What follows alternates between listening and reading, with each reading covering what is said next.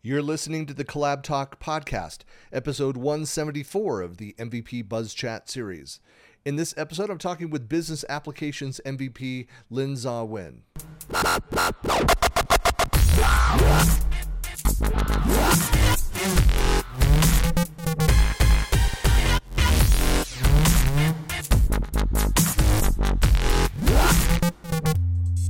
Hey, everybody, this is Christian Buckley with another MVP Buzz Chat. I'm talking today with Linn. Hello. Hi, Christian. So, for folks that don't know you, who are you, where are you, and what do you do? Oh, yeah. I my name is Linn Zaw Win. I'm currently based in New Zealand, Wellington, and I'm currently working in the Dynamics 365 and Power Platform area. Very cool. I I love that city. I for for 12 years I was living in Seattle, and Wellington is a lot like Seattle. Yeah, it's Yeah, always like same vibe. rainy. Yeah, well, the weather wise too. Yeah, yeah, yeah. But no, it just has that same vibe. Like there's a coffee place in every corner. yeah, It's uh, it's a very walkable, interesting, vibrant city. it's a real, really big deal. Um, the coffee culture in Wellington is. Yes, yes, it is. And of course, um, home of Weta and all that good fun. So, well, good times. So, um, so what kind of stuff are you focusing on? What's what? So, your your Dynamics 365 or Power Platform MVP. But what's kind of your focus? So my main focus is as I background is Dynamics CRM and then came Dynamics 365 when Power Platform came. Uh, main focus is still in the model driven app part of the Dynamics 3 uh, Power Apps. Mhm. And we also do a lot of uh, Power Automate cloud flows to to the backend process. So my main focus is if if in terms of the Power Platform, my focus is more on the model driven apps and the cloud flows and occasionally um, Power Pages. What's interesting? How long have you been working with Dynamics 365, the the CRM platform? Well, as long as my career started back in like last 12, 13 years ago. So Mhm. back then it was Dynamics CRM. Yeah, Like I started my career with uh, CRM 4.0 days, like really, really old. Um, I, I don't have a lot of experience with it. I when I left Microsoft in 2009, went to a little startup or little ISV, and that was my first experience all Dynamics CRM, and uh, and so it was very automated. Like our website, you would breathe on it, and we were picking up those signals and doing things with it. Um, and then, of course, I've gone companies kind of back and forth between Dynamics and Salesforce.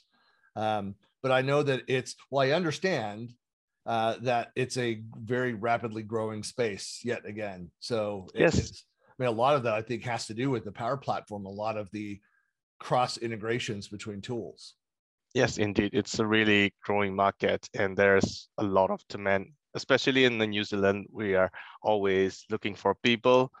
And during the lockdown, uh, we can't bring in people from overseas and the demand is really high. Yeah. Well, that's I, I've tried to convince my wife that we need to go live for a year or two in in New Zealand because Ah, I've been many times. I love it down there, and uh, I've hiked all over both islands. yeah. uh, and uh, I absolutely love it. I've had friends that have done like summertime. They went down and rented like a camper and just drove the country and different experiences. I'd love to do that. Yeah, you should totally try it out. There are a lot of great hiking areas and a lot of great tracks. How how difficult is it for somebody to you know international to to come down and work out of New Zealand? I know this is a little bit of a sidetrack, but I've always Yeah. been interested. Like, how, like I, I don't know if you if you pull in a lot of uh, of expats in to to to work and what that process is like. Um, definitely, it's uh, uh, now that the border is starting to open up, it's going to be a lot easier, and especially for the countries who has the uh, like holiday work visa um, Mhm. privilege in New Zealand, they are like way easier. They just come in and then just start working for a couple of years, kind of thing. But for those who requires uh, to the company to sponsor the work visa, it's a little bit um, tricky situation. and because it's a longer process, the company has to adver advertise the ads, and yeah. they need to prove the government that they cannot get the required results locally, and then they have to sponsor. So it's a little bit of a lengthy process. I always wondered how that, especially now that so many organizations uh, have made the decision to go, you know, partially or entirely virtual. Um, what happens there. I mean, because you could technically pick up employees anywhere in the world. You know, they'd have to work, you know, time shift a little bit uh, to uh, to fit in with the hours. But uh, I mean, because my my thought was always the opposite. Like I always thought, you know, I could work anywhere in the world. I've been working remote for 12 years now, 13 years, a long time, more than a decade. I could be anywhere. And if I lived in New Zealand, I just have to be up at weird hours to uh, to be in all the meetings. Yeah. I, right, and that's tough, but that's not every day. You can build your schedule around that. Um, it's tougher for me, and I have grandkids now, and so it's kind of difficult to move to the other side of the planet when you've got grandkids. you know, but uh, yeah, yeah. the, the time zone is the only tricky part where it's really eastern part of the, the whole world and uh, not really aligned with much with the other time zones. The closest is Australia, which is two hour later than us. yeah. Yeah, it's always uh, when I when I'm doing sessions uh, for you know APAC and and realizing that even the variety there, people in Perth, people out of Auckland and Wellington, and people out of Singapore, and just finding a time that'll work for everybody. Just and then it, it's it just never really aligns for uh, especially my team is all on the east coast of the US. They're two hours ahead of me.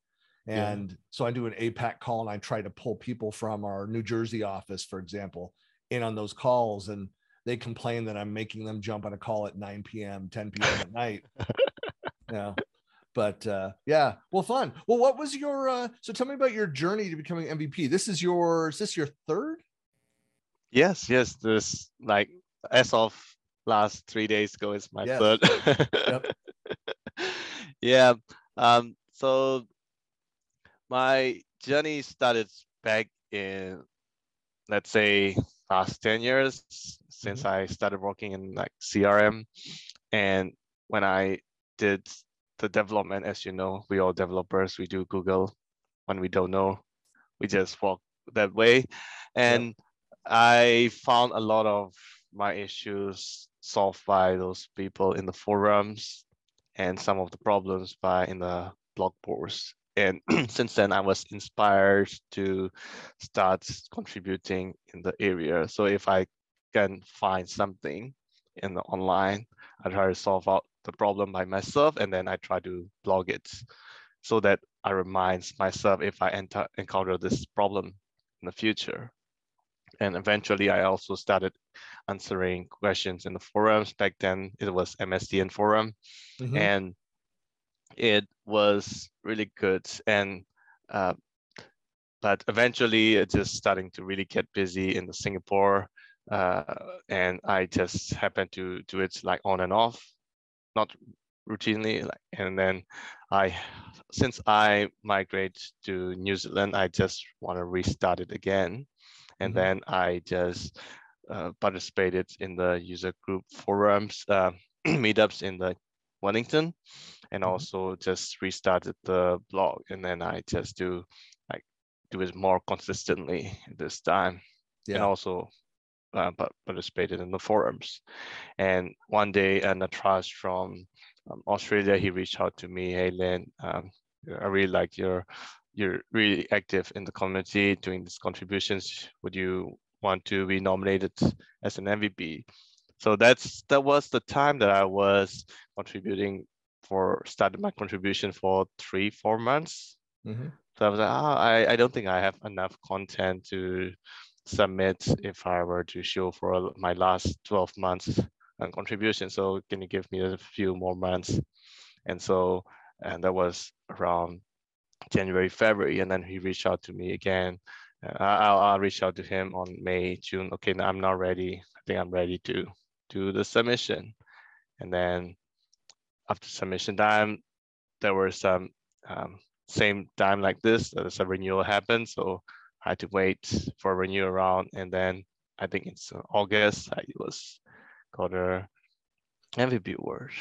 For folks that don't know too, I mean, the submission process, so it's looking back over the past year of activities. And so sometimes like uh, and uh, you know when you get submitted and and especially if microsoft likes you they'll be like it's not quite eh, you know not for this cycle but we like you and and it, you know let's we'll consider you again for the next round and there's some people that you know w- wait a while i always talk about it. i have a good friend who's a an mvp and an rd now and and he had gone through that cycle and been considered um, a number of times and finally he just said you know look i'm the the amount of effort he owns his own business is very busy very successful and the amount of time that he was taking to collect all of that work and and and compile all of that he's like it's never going to happen for me. I'm not just forget about it. I'm just i'm happy doing this stuff but i don't have time for this activity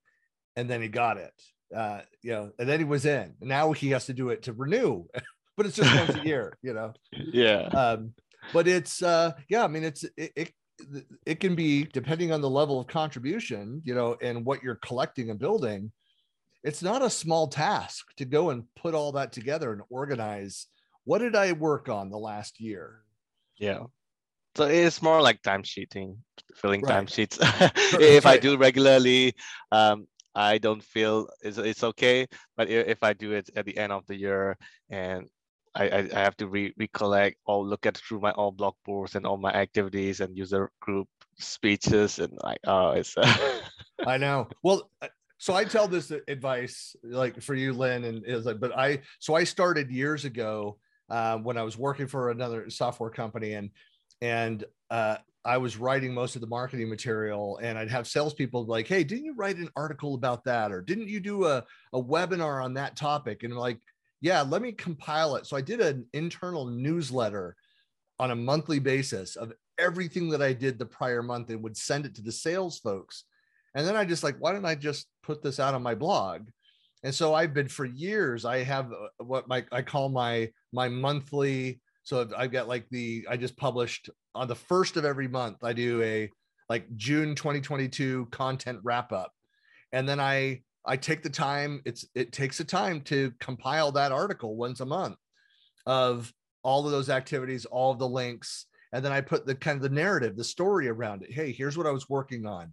Here's the event that I went to. Here's the webinar that I did, and then all of those links, and publish that out. So what I need to get better at and I don't know what your process is, but is adding that now into the tool on a regular basis, not waiting for the end of year. Yeah. Until the renewal process. Because that's that's a pain where everybody is trying to go and add their contributions all in the month of March, all in the last week. Yeah. Sometimes Before, the, even yeah. the site is down. Yeah. But uh but anyways, I the other thing is like um so I know that there's a, uh, there's a lot of people that have questions about getting started. You just talked about a perfect example of starting in the forums and then starting to expand on maybe what you shared in in a forum in a blog post. So what was your process? I mean, did you were you like set aside time every day to go in and answer questions or what did that look like? Yeah, for me the blogging I put some block my calendar in one of the weekends. Mm-hmm. So I started for five hour block for let's say Saturday first. So that I, if something comes up on Saturday, I can move it to Sunday. Um, for forums, I usually do it uh, during the night, like hot block half an hour each day, mm-hmm. go through the, all the new questions and res- reply the response to my previous questions. So it's a bit of uh, blocking your personal calendar.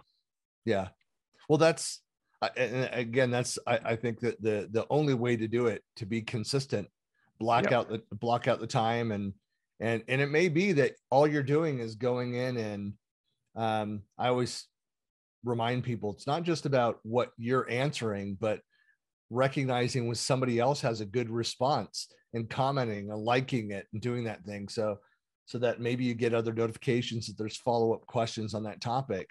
Um, but recognizing others is a big piece of that as well. Yeah, indeed. Uh, throughout the whole process, you're not just answering the questions, you also learn from other people's problems. And also same as um, what you mentioned, you also learn from other contributors. So you go to the new question, you see someone answer it and you say, oh, that's quite a good answer. Like I've never, I wouldn't have never thought about it. So this not just contributing, it's also the learning process.